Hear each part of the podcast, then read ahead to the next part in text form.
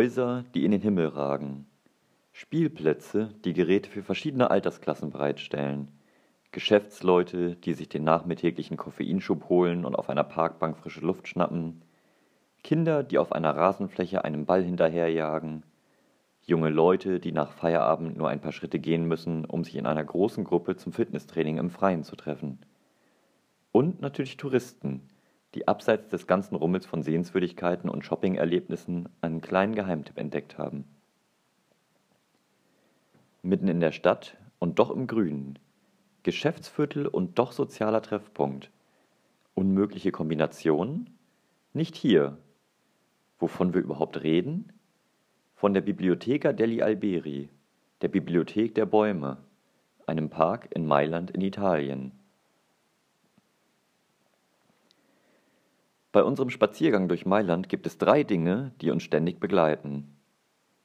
Ununterbrochenes Staunen aufgrund der schier endlosen Anzahl an teils atemberaubenden Sehenswürdigkeiten, ununterbrochenes Gedrängel aufgrund der schier endlosen Massen an Touristen, die sich besonders an den teils atemberaubenden Sehenswürdigkeiten tummeln, und ununterbrochenes Fragen ob man denn nun endlich alle der atemberaubendsten unter den atemberaubenden Sehenswürdigkeiten gesehen hat.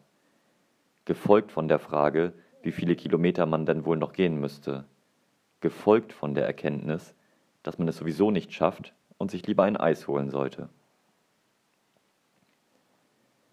Wir waren gerade kurz vor unserem eigenen Mir ist alles egal, ich will lieber ein Eispunkt, als wir uns auf einen Kompromiss einigten. Statt Eis gab es Kuchen, und ein letztes Ziel wollten wir noch erreichen. Bei der Recherche in Vorbereitung auf unseren Trip spuckte die Suchmaschine unserer Wahl ein Gebäude aus, auf dessen Balkonen Pflanzen wachsen. Ihr merkt schon, es war nicht irgendein Ziel. Da mussten wir hin. Es gab also kein Eis, sondern Kuchen, wobei es letztendlich auch kein Kuchen war, sondern Tiramisu. Denn an einem sehr touristischen Ort kann man als sehr touristischer Tourist der italienischen Kultur zumindest in kleinen Dingen die Ehre erweisen. Auch wenn man wohl nie so wirklich italienisch wirkt, solange man sich nicht direkt an der Theke einen heißen Espressoshot runterschüttet. Jetzt mussten wir unser Essen also nur noch gegen recht aufdringliche Spatzen verteidigen und machten uns anschließend, wieder ausreichend gestärkt, auf den Weg zu unserem letzten Ziel des Tages. Vorbei an den üblichen Restaurants, Boutiquen und mittlerweile nicht mehr ganz so atemberaubenden Sehenswürdigkeiten, zwischen Hochhäusern hindurch und um ein letztes herum, dann waren wir endlich da. Und nennt uns ruhig verrückt, aber es war das beeindruckendste Gebäude mit Pflanzen auf den Balkonen, das wir je gesehen haben. Bosco Verticale, senkrechter Wald, so nennt man die zwei Zwillingstürme. Und der Name trifft tatsächlich zu soweit er eben auf Hochhäuser zutreffen kann. Entwickelt wurde es von Architekt Stefano Boeri, der für sein Werk im Jahr 2014 den Internationalen Hochhauspreis gewann. Im Vergleich zu den anderen Gewinnern dieser Auszeichnung sind die Türme mit 110 bzw. 80 Metern Höhe nicht besonders hoch, dafür aber eben deutlich grüner. Der vertikale Wald besteht aus 800 Bäumen, die bis zu 9 Meter hoch sind, und 20.000 Sträuchern, verteilt auf 9000 Quadratmetern. Wie würde Galileo sagen? Das sind ein ein Viertel Fußballfelder. Eine unglaublich große Fläche, wenn man bedenkt, dass wir uns mitten in der Stadt, ja eigentlich sogar über ihr, befinden. Dabei sieht das Ganze nicht nur schön aus. Kaum zu glauben, aber Pflanzen haben sogar einen praktischen Nutzen. Wer hätte es gedacht? Neben einer Verbesserung der Luftqualität sorgen die Gewächse nämlich auch für Schutz vor großer Kälte und starker Hitze. Das ist vielleicht sogar der größte Bonus. Man stelle sich mal vor, die Menschen könnten sich nicht mehr darüber beschweren, dass es im Winter so unmenschlich kalt und im Sommer so tierisch warm ist. Okay, zugegeben, sie würden schon andere Probleme finden. Sich zum Beispiel über den Geruch von Blumen beschweren oder darüber, dass sie die Farbe grün partout nicht leiden können.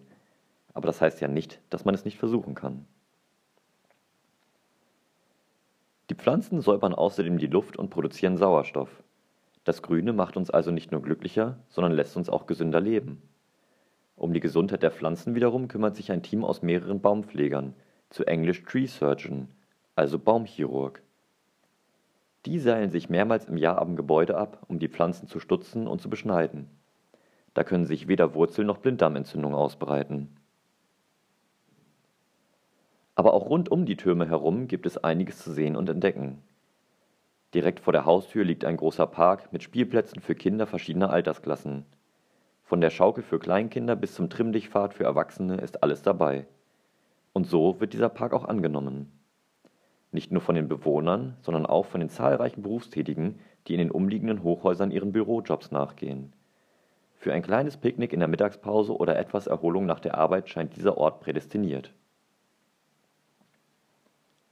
Bevor diese Anlage und die umliegenden Häuser gebaut wurden, sah es an dieser Stelle, logischerweise, noch ganz anders aus.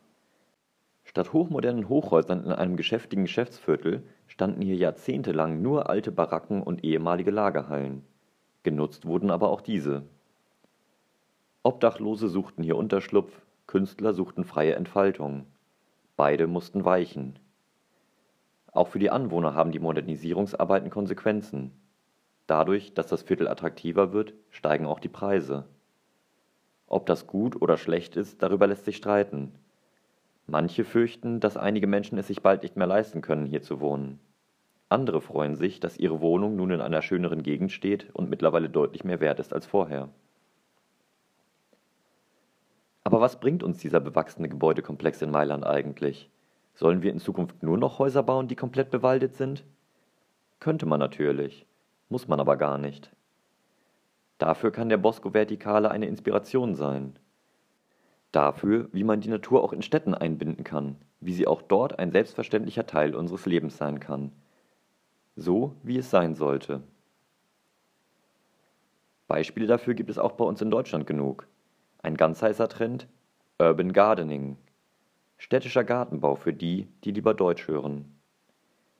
Dabei werden kleine Flächen in Städten so umfunktioniert, dass sie als Anbauflächen für Obst, Gemüse und andere Pflanzen dienen können.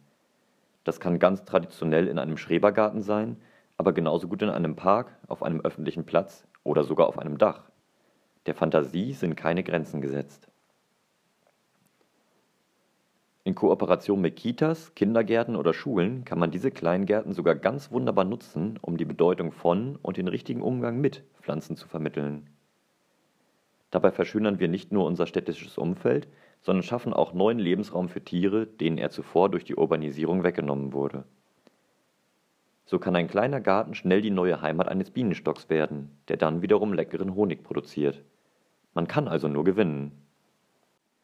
Auch wir von Perpetuum Mobility beschäftigen uns mit dem Thema. Im Rahmen meines Workshops haben wir nicht nur die aktuelle Situation besprochen und Ideen entwickelt, sondern diese auch direkt umgesetzt, indem wir aus Tetrapacks Blumenvasen und Kräuterbeete gebastelt und bepflanzt haben. Beton war gestern, Baum ist morgen. Okay, ganz so einfach ist es natürlich nicht. In einem Baumhaus zu leben klingt zwar im ersten Moment ganz cool, auf Dauer ist das jedoch vermutlich nicht die beste Lösung. Aber das eine mit dem anderen zu verbinden, das klingt doch erstrebenswert. Man muss ja nun nicht gleich einen 100 Meter hohen Garten anbauen, aber wir alle können uns ein bisschen mehr Grün gönnen. Eine Zimmerpflanze, die der Fensterbank den letzten Schliff gibt, ein Obstbaum, der irgendwann vielleicht sogar mal einen Apfel abwirft, den man noch vor den Würmern ergattert, ein Kräutergarten, in dem Basilikum wächst, damit die Pizza auch in Deutschland richtig italienisch schmeckt. Da ist doch für jeden etwas dabei. Und das lässt uns dann nicht nur gesünder und glücklicher leben, sondern ist auch noch praktisch. Also, womit startest du?